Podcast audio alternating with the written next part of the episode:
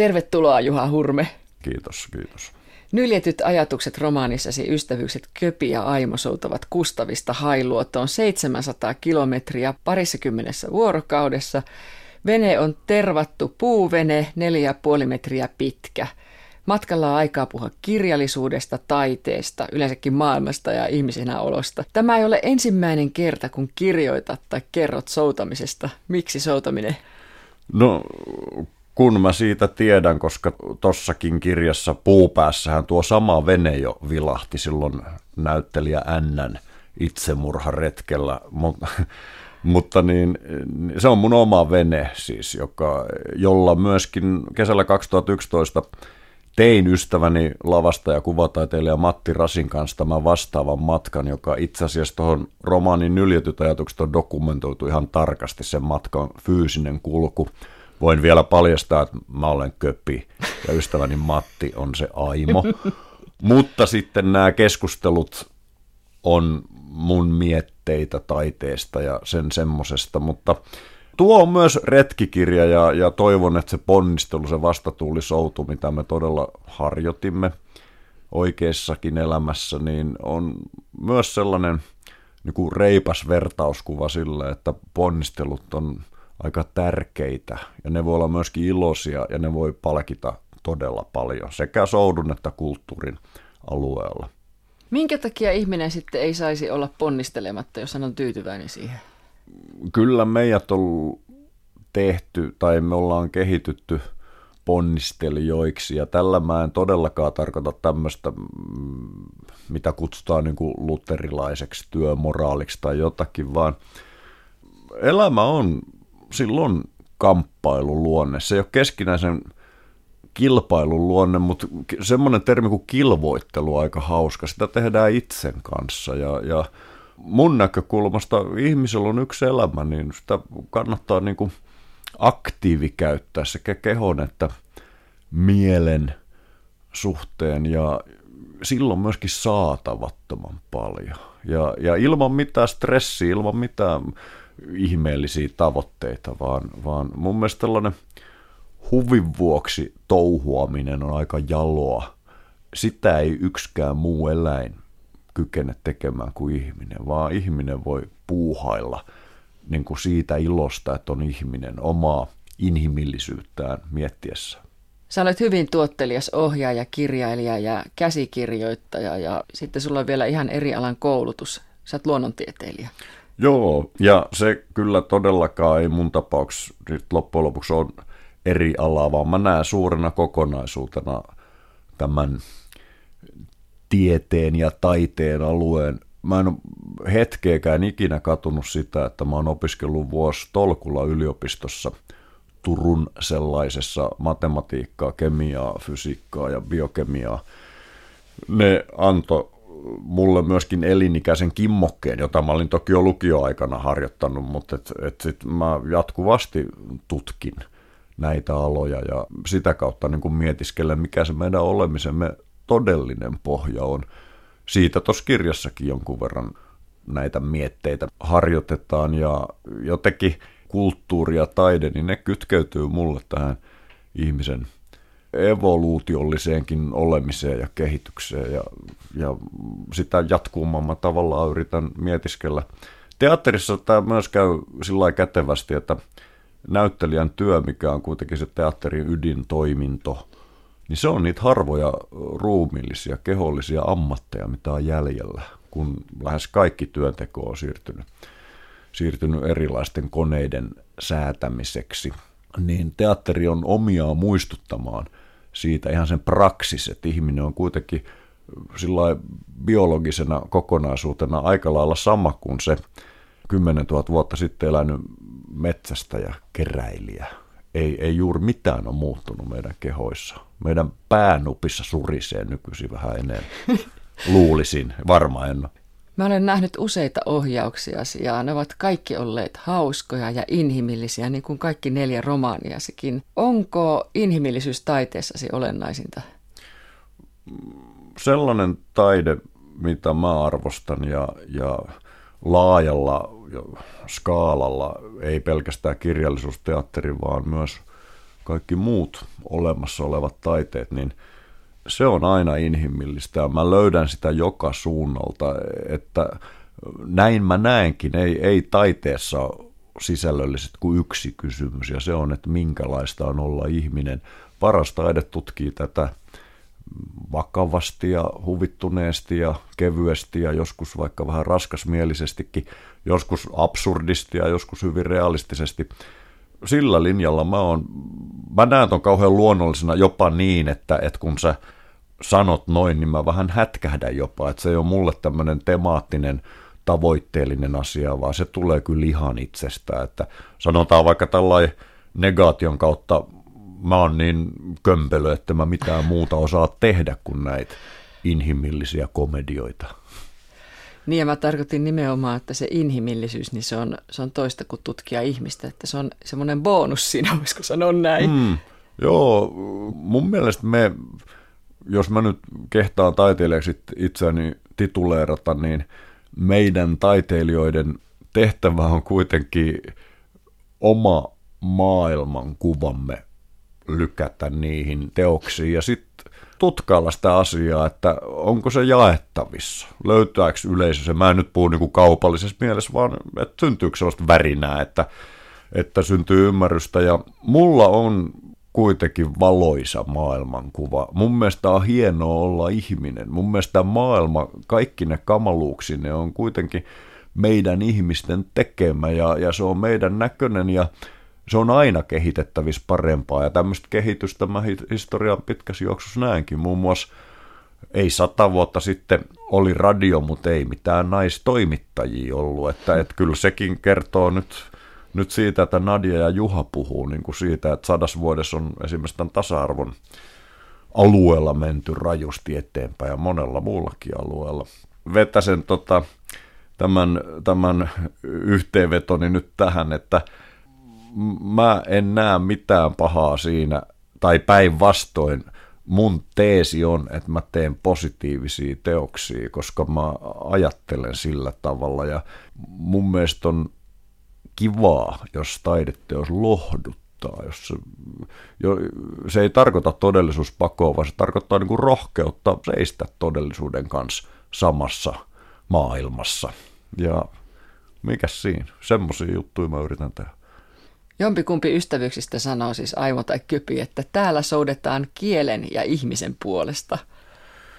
Näin siellä soudetaan, koska kielihän sitten on se asia näin, näin tämmöisen niin kuin evoluutiobiologin näkökulmasta, niin siellähän se inhimillisyys juuri piilee. Kieli on se valtava rakenne, jonka sisällä me ollaan, joka koko ajan muuttuu, niin kuin ihminenkin muuttuu. Kieli koko ajan, jostain päästä lahoo, jostakin kasvaa uusia kerroksia. Se ei ole, se ei ole ikuinen, mutta yhden ihmisen on kohdalla se kuitenkin paljastuu erilaisine arvoineen ja yksi semmoinen asia, minkä perässä nuo soutajat ovat, on juuri hieno ja pureva ja arvokas kieli, joka, joka osaa niin kuin mestarien kautta mahdollisimman hyvin vangita ihmisen ajatuksia. Tällaisia niin kuin kirjailijoita he jäljittää, mutta toki kieliä on muitakin kuin puheeksi ja kirjoitukseksi verbalisoituja, että,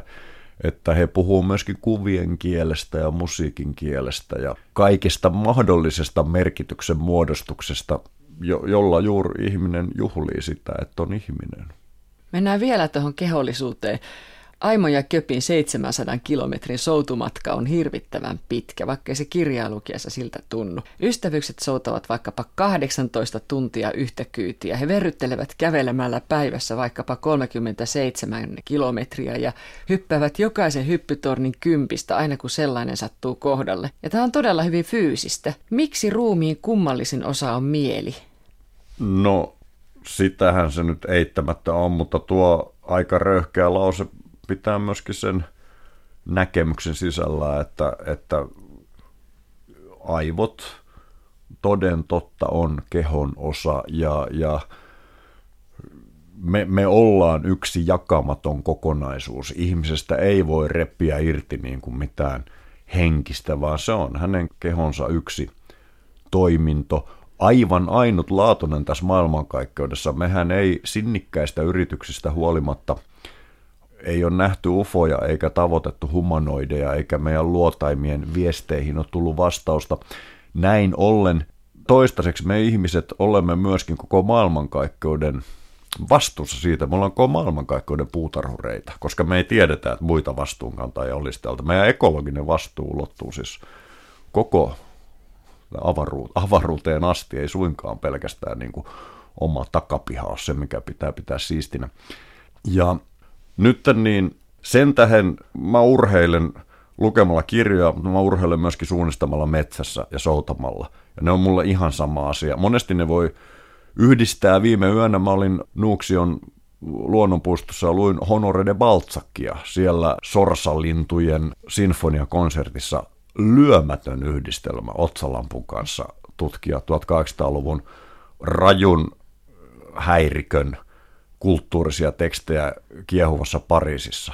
Ihan su- suoranaisesti niin kuin mitään äh, yhdistävää ei todellakaan ole, koska, koska Balzac on todella urbaani. Hän ei taju mitään luonnonpuistoista, mutta mulle se, että mä suunnistin neljä, viisi tuntia ja, ja hikisenä ja nuotion äärellä lämmitellen avasin tämän teoksen, niin se on aivan pitävä yhtälö. Ja mä ymmärsin sitä Baltsakia paremmin, kun mä olin suunnistanut viisi tuntia, koska mun keho oli kivasti auki ja, ja yö oli kiehtova. Tämmöistä on elämä. No miten sun kroppa kestää tuommoisen? Pakko kysyä, no, kun itsekin... Sillähän se juuri kestää, kun mä sitä harjoittelen. Et mulla niin, on mutta kuitenkin... 700 kilometriä soutaa parissakymmenessä päivässä, niin se on aika no, urakka. Nyt mä myönnän, että se oli raskaampaa kuin me luultiinkaan, mutta ei mahdotonta. Et, että siinä oikeassa soudussa niin todellakin niin me oltiin laskettu vähän sen varaan, että keskimäärin ennen vanhaan oli kesällä vallitsevia Pohjanmerellä tai Pohjanlahdella lounaiset virtaukset. Eli, eli me oltiin vähän niin kuin myötätuulen varaan laskettu. Tuuli koko ajan vastaa pohjoisesta. Se on ilmastonmuutoksen aiheuttamaa muutosta meidän merikeleissä. Eli tällainen lämmin tuuli pohjoisnavalta on aivan uutukainen ilmiö. Ja niinpä me puskettiin vastatuuleen 20 päivää, eikä päästy purjehtimaan oikeastaan yhtään se oli ihanaa. Mutta sen tähden juuri tuli joitakin tämmöisiä maratoneja, että että me jouduttiin hakemaan niitä tuulirakoja, ja se selittää nämä 18 tunnin yhtämittaiset, joiden jälkeen me toki levättiin vuorokausikin. Kyllä se hiukan raskasta oli, mutta se oli myöskin ihanaa, ja sen jälkeen oli ihan mahtavaa hailuodos tehdä 37 kilometrin kävelylenkki, koska se taas niin kuin palautti kehoa siitä soudusta.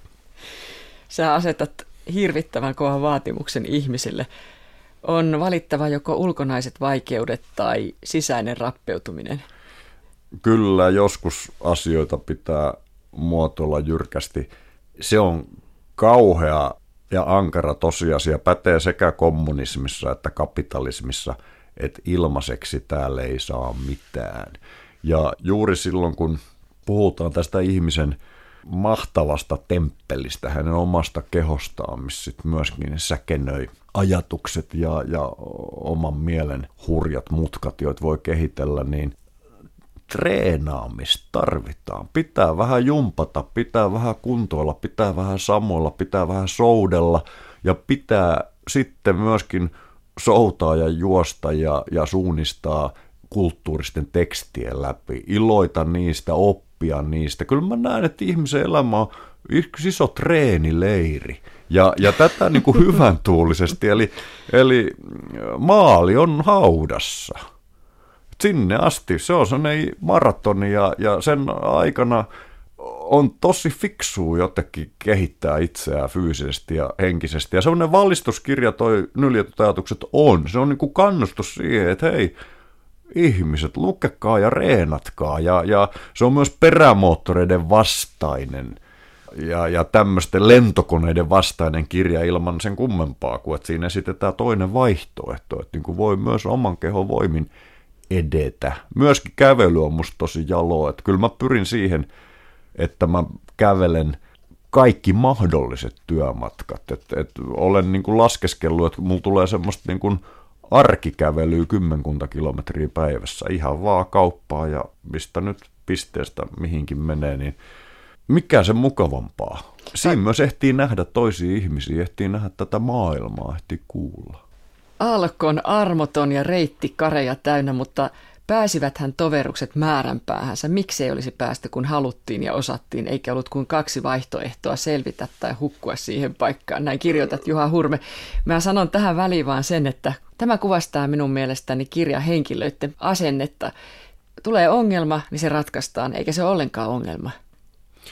Tässä oli semmoinen tietoinen projekti, että mua on vähän hämännyt sellainen ilmiö, mikä mun mielestä noin viimeisen 20 vuoden aikana on ollut hieman nousussa erilaisissa diskursseissa, ei pelkästään taiteen kielessä, vaan, vaan juuri niin kuin arkipuheessa, uutisoinnissa, poliittisessa puheessa tämmöinen kohtalokas synkkyys, tämmöinen valittamisen – ja, ja uhkakuvien mun mielestä liiotteleva ja niiden edessä alistuva tai korkeintakin niin kuin pessimisesti nalkuttava sävy. Ja, ja siinä mielessä mä ajattelin tehdä politiikkaa tällä omalla kirjallani ilman sen kummempaa kuin että lähtökohta oli, että on tehty tämmöinen ennakkovalinta. Nämä mun soutajat puhuu vaan hyvistä taideteoksista. Eli, eli he ei hauku jotakin epähyviä teoksia, vaan ne kerta kaikkiaan niistä ei puhuta. Vaan nyt puhutaan semmoisesta, mikä on, on tehty niin kuin ennakkovalinta. Puhutaan niin kuin jutuista, mitkä on antanut ravintoa heille. Ja, ja toisaalta sitten, aivan samoin kuin, kuin siinä oikeassa soudussakin, niin tuommoisesta reissusta on selvittävä. Ei siinä auta ruveta suremaan. Me ollaan, kuten Aimea Köpi, myös Juha ja Matti ovat ja olivat päteviä merellä kulkijoita. Eli me ei oltu ikinä oikeassa merihädässä, mutta ilman muuta oltiin tilanteessa, jossa virheliike olisi voinut olla kohtalokas, mutta me tiedettiin mitä tehdä ja ei otettu yhtään turhaa riskiä, mutta meri on vaarallinen. Ja, ja niin toi fiktiivinen soutu kuin se oikea soutukin, niin on hengen vaarallinen, ellei tiedä mitä pitää tehdä.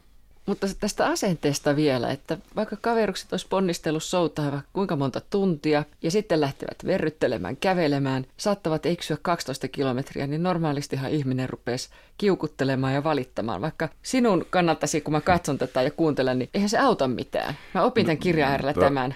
Hei, ihan mä, mä oon todella kiitollinen, että opin tunnustuksesta tämä on filosofi mussa pakottaa kirjoittamaan näin ja myöskin mä pyrin elämään, niin se ei auta yhtään se valitus. Kyllä tämä eksyminenkin ja sen tuoma lisäponnistus ja, ja muutama hyttysen pisto ja turhautuminen, niin ne on vaan käännettävä voitoksi. Onhan se uusi kokemus, onhan se jotakin, onhan se harhapolku vie sut jonnekin, missä et ole ennen ollut. Se on kiinnostavaa itsessään. Ja, ja tämä on ehkä juuri tietoisesti tuolla kirjassa käännetty vielä niin, että mä oon, mä oon aivan kurkkuuni täynnä valituksen kulttuurista. Se on multa sellainen niin kuin taiteellinen ja il, ilkikurinen, jopa vähän ironinen veto kirjoittaa yltiöpositiivinen kirja, missä niin kuin oikeasti iloitaa asioista ja vastoinkäymiset otetaan sankarillisesti. Niin, Pystyttekö niin, musta nastaa. Me tehtiin se vielä paremmin. Mä en viittinyt kirjata sitä, kuka olisi uskonut, jos mä olisin kirjoittanut sen meidän triumfin. Näytelmän europeus-päähenkilö on David Emmanuel Daniel Europeus, kansanrunouden kerääjä, kielitieteilijä, vähäosasten puolustaja, vaikka mitä muuta. Ja hyvin monessa työssäsi, myös romaanissasi nyljetyt ajatukset kirjoitat esimerkiksi Aleksis Kivestä, näytelmäkirjailija Josef Julius Vekselistä, joka eli 42 vuotta Lapinlahden mielisairaalassa. Nämä aikanaan väärin ymmärretyt miehet elivät 1800-luvulla. Sinulla on myös paljon tässä kirjassa esimerkkejä ihmisistä, jotka ovat olleet väärin ymmärrettyjä, unohdettuja. Miksi sä kirjoitat tämmöisistä tyypeistä?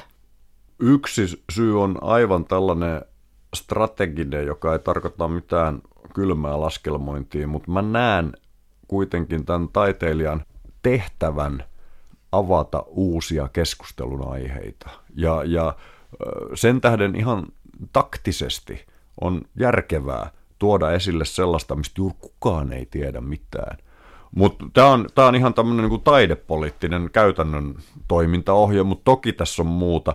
On, on sitten ihan tällainen, myös voisi sanoa niinku esteettinen kriteeri siinä mielessä, että mä oon tietyillä alueilla aikamoinen asiantuntija ja löydän sellaista sieltä vähän piirongin takahyllystä, mikä on jäänyt sinne vähän varjoon. Niin sitten mä katsoin, että mun velvollisuus on kertoa näistä asioista, jotka mun mielestä on hienoja ja arvokkaita ja tuottaa niin kuin sitä iloa ihmisille huomata, että hei, on tällainenkin sanokaamme vaikka Elmer Dictunius, joka on yksi kovimpia ja lahjakkaimpia suomalaisia henkilöitä kautta aikojen, niin se on se, mun todellakin täytyy tehdä ja estetiikan tähden tuoda se hänen taiteensa esiin. Mutta sitten se kolmas juttu on sitten tämmöinen, olkoon nyt vaikka humanitaarinen, että, että kyllä nämä tällaiset, tota, amerikkalainen sanoo hyvin, että underdog, tällaiset niin päähän potkitut kaverit, niin suuri on mun myötätunto heitä kohtaa ja toisaalta sitten, kun avaa sitä tilannetta, niin kuin tuossa Europeus-näytelmässä niin kuin piirretään hänen kauttaan se jonkunnäköinen kuva siitä kansallisen heräämisen, eli modernin Suomen niin kuin lähtökohdasta, niin pyrkimys on tietenkin miettiä juuri – mistä nämä sortotoimenpiteet ja saarut on saanut aikaan. Mi- mitä siinä Europeuksen sanomassa oli sellaista, mikä ärsytti niin paljon, tai Aleksis Kiven tuotanto, mikä sai nämä raivokkaat reaktiot aikaiseksi. Ja silloin sitä kautta syntyy vertauskuva, jota sopii soveltaa sitten tähän meidän aikaan. Yleensä mä en itse suinkaan lähde sitä oso- osoitellen selittämään, vaan, vaan pyrin etenkin teatterin tekijänä siihen, että katsoja – itse vetelee tämmöisiä johtopäätöksiä, mä annan siihen mahdollisuuden. Ja, ja enkä välttämättä itsekään lyö lukkoon niin kuin sitä lopullista, vaan kyllä mä näen ton teatteritoimintani, niin, että se on se tarjoaa hyviä kysymyksiä, se tarjoaa niin kuin ärsykkeitä ja sitten kukin katsoja reagoi niihin just niin kuin haluaa, enkä mä hirveästi halua määrätä, millä tavalla se reaktio tapahtuu. Kirjoitat Nyljetyt ajatukset romaanisesi Juha Hurme monta kertaa hauskuudesta ja miten pitää olla hauskaa. No miksi pitää olla hauskaa teatterissa, kirjoissa? Vihattavin asia ehkä, mitä mä tiedän, on tyhmä nauru.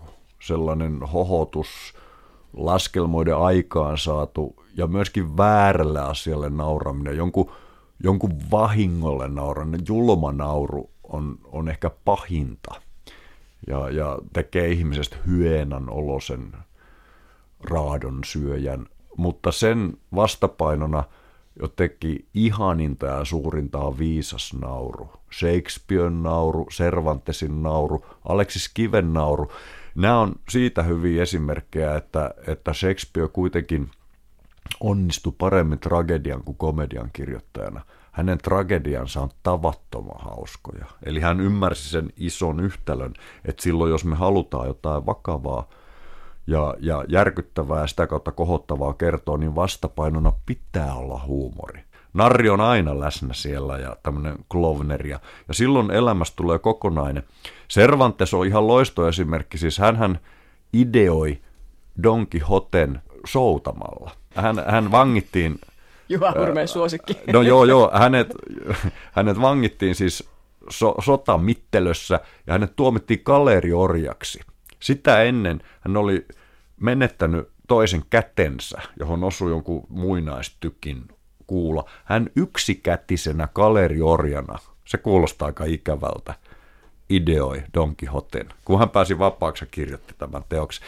Ja, tota, ja si, no nyt tämä vaan siksi myöskin, että ikään kuin tämä jumalainen kärsimyksen ja ilon yhtälö siinä Don Quixotessa on, on todella huima. Niinpä se oli Aleksis Kiven lempikirjoja, eli, eli kuitenkin niin kuin, kysymyksessä on niin kuin psykoosin vallassa oleva kaveri, tämä itse Hidalgo, joka on kerta kaikkiaan miele, mieleltään sairas – ja hänen kauttaan tämmöinen lämmin huumori levii koko tähän valtavaan epokseen ja koko ihminen niin kuin mahdollisimman täytänä esitetään. Vielä menee tähän Aleksis Kive Nummisuutarit ja sen vähän niin kuin pienoisnäytelmä Kihlaus. Pohjimmiltaan molemmat näytelmät kertoo ihmisen yksinäisyydestä ja kyvyttömyydestä löytää itselle elämän kumppania. Ja ne on Suomen hauskimmat komediat. Ja nämä on mun esikuvia omalle taiteelle. Mä, mun esikuvat on kauhean korkealla, ne on tavoittamattomia, mutta sinne mä kurkotan kuitenkin. Ja siellä on juuri tämä vakavan ja hauskan sydänjuuria riipaseva dialektiikka, jonka jäljellä mä koko ajan olen. Ja tätä mä kutsun viisaaksi nauruksi. Pentti Haanpää, Veikko Huovinen tällä alueella, hienoja esikuvia myöskin. Siellä mun mielestä semmoinen niin missä nä, niin kuin nauruja vähän kyynelletkin jotenkin sekoittuu, niin siellä on se korkein taide ja sitä naurua ei voi ohittaa, koska tyhmän naurun jälkeen tokaksi inhottavinta on vakava, pateettinen patsastelu. Näitä välttäen. Ne on ne karikot, mitä pitää kierrellä.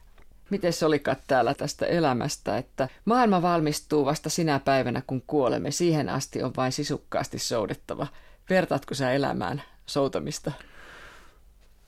siihen käy monenmoiset vertauskuvat, mutta, mutta toi tietty vitkas taivallus ja vaellus, jonkunnäköinen maratonihan se elämä tuppaa olemaan, no, sanotaan noin pitkä matka, niin se saa kyllä ihan oikeana fyysinä suorituksenakin tämmöisen vertauskuvallisen muodon. Kyllä me se huomattiin sillä oikealla soudulla, että se on, se on jotenkin sellainen, sellainen tehtävä, jonka täyttäminen tuntuu tärkeältä. Se alkaa niin kuin niistä ihan fyysistä raameistaan nousta.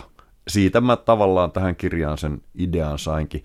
Ja kaikki ideat myöskin on peräisin Walter Kilveltä, eli hänen kirkolle epoksensa on suuri 15 kilometrin mittainen soutu kirkkoveneessä, johon mahtuu noin sata kyläläistä, eli tämmöinen valtava kihlakuntaniminen kirkkovene. Ja siinähän hän kerta kaikkiaan on siis ihmiskunnan istuttanut samaan veneeseen. Siellä on kaikki mahdolliset ihmistyypit edustettuina, ja he tekevät elämänsä matkan, ja niinpä tämä teos päättyykin siihen, sen kirjan nimi kertoo sen etapin. Ollaan matkalla kirkolle, ja teos päättyy siihen, kun he kävelee eikä kuin omien hautojensa päällä siinä kirkkomaalla.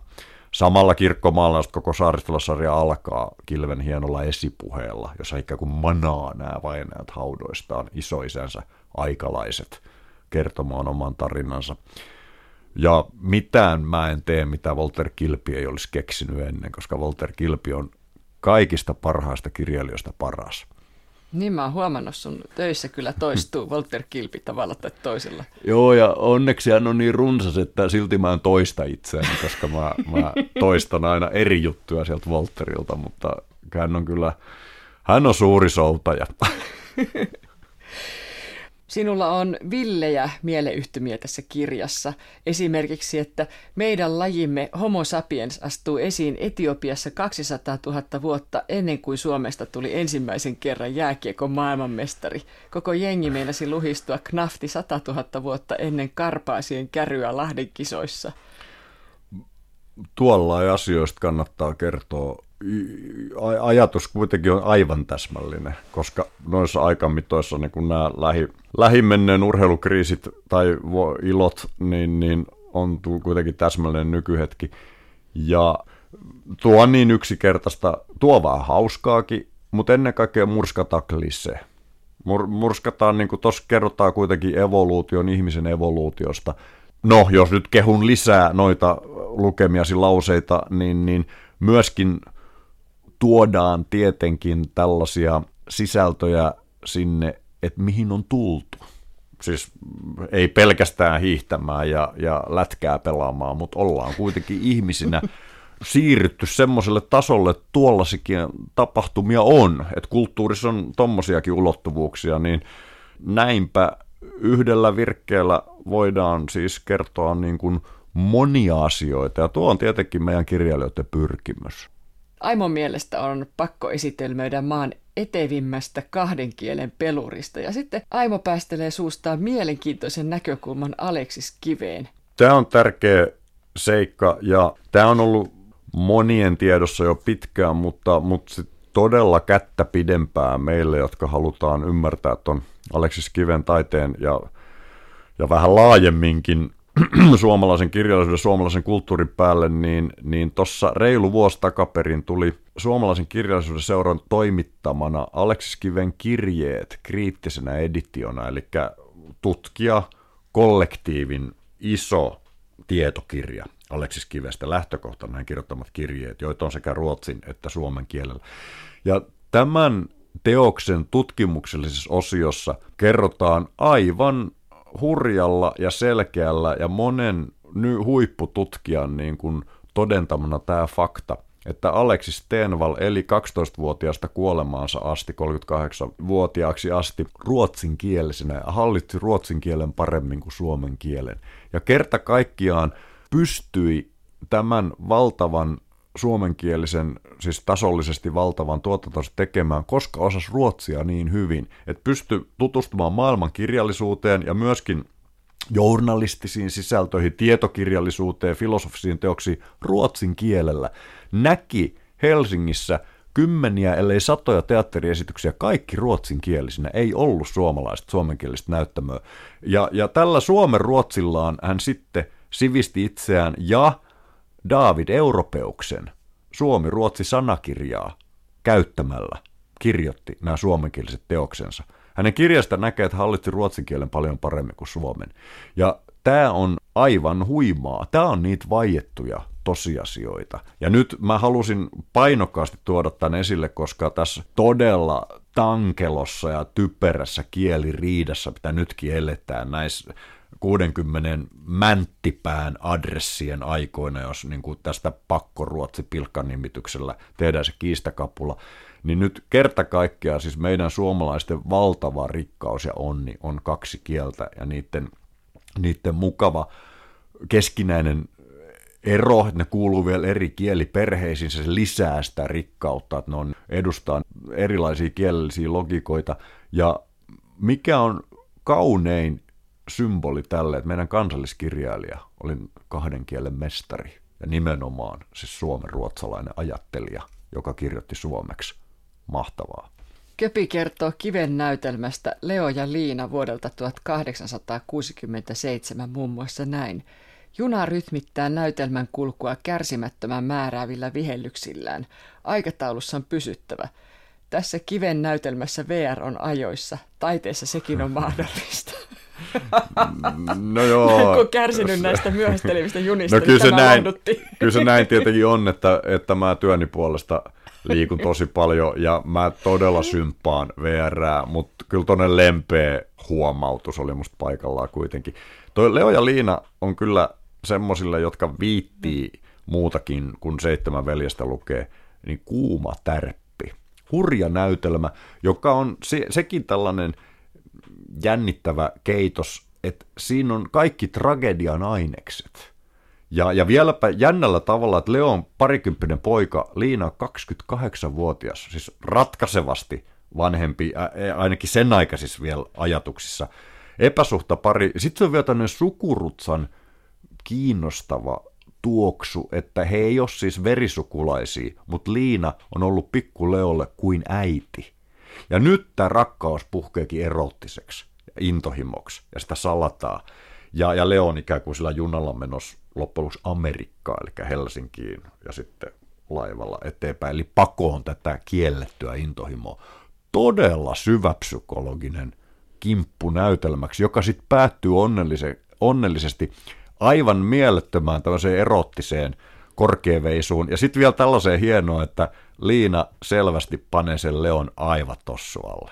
Se on ihana näytelmä, hurja näytelmä, tunnin mitassa – Eli, eli jos se lukee läpi, tai jos sen, me on sen yövierat teatterin kanssa tehtykin, niin se esitys kestää tunnin, kun kaikki teksti käydään niin kuin normaali rytmis läpi.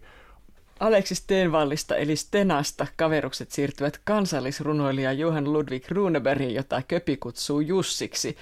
Vänrikki Stoolin tarinat saa aivan uuden tulkinnan, esimerkiksi, että Sven Duvan lopputulos ei ole yhtälö, jonka mukaan suomalainen apukoululainen vastaa 20 täysjärkistä ryssää.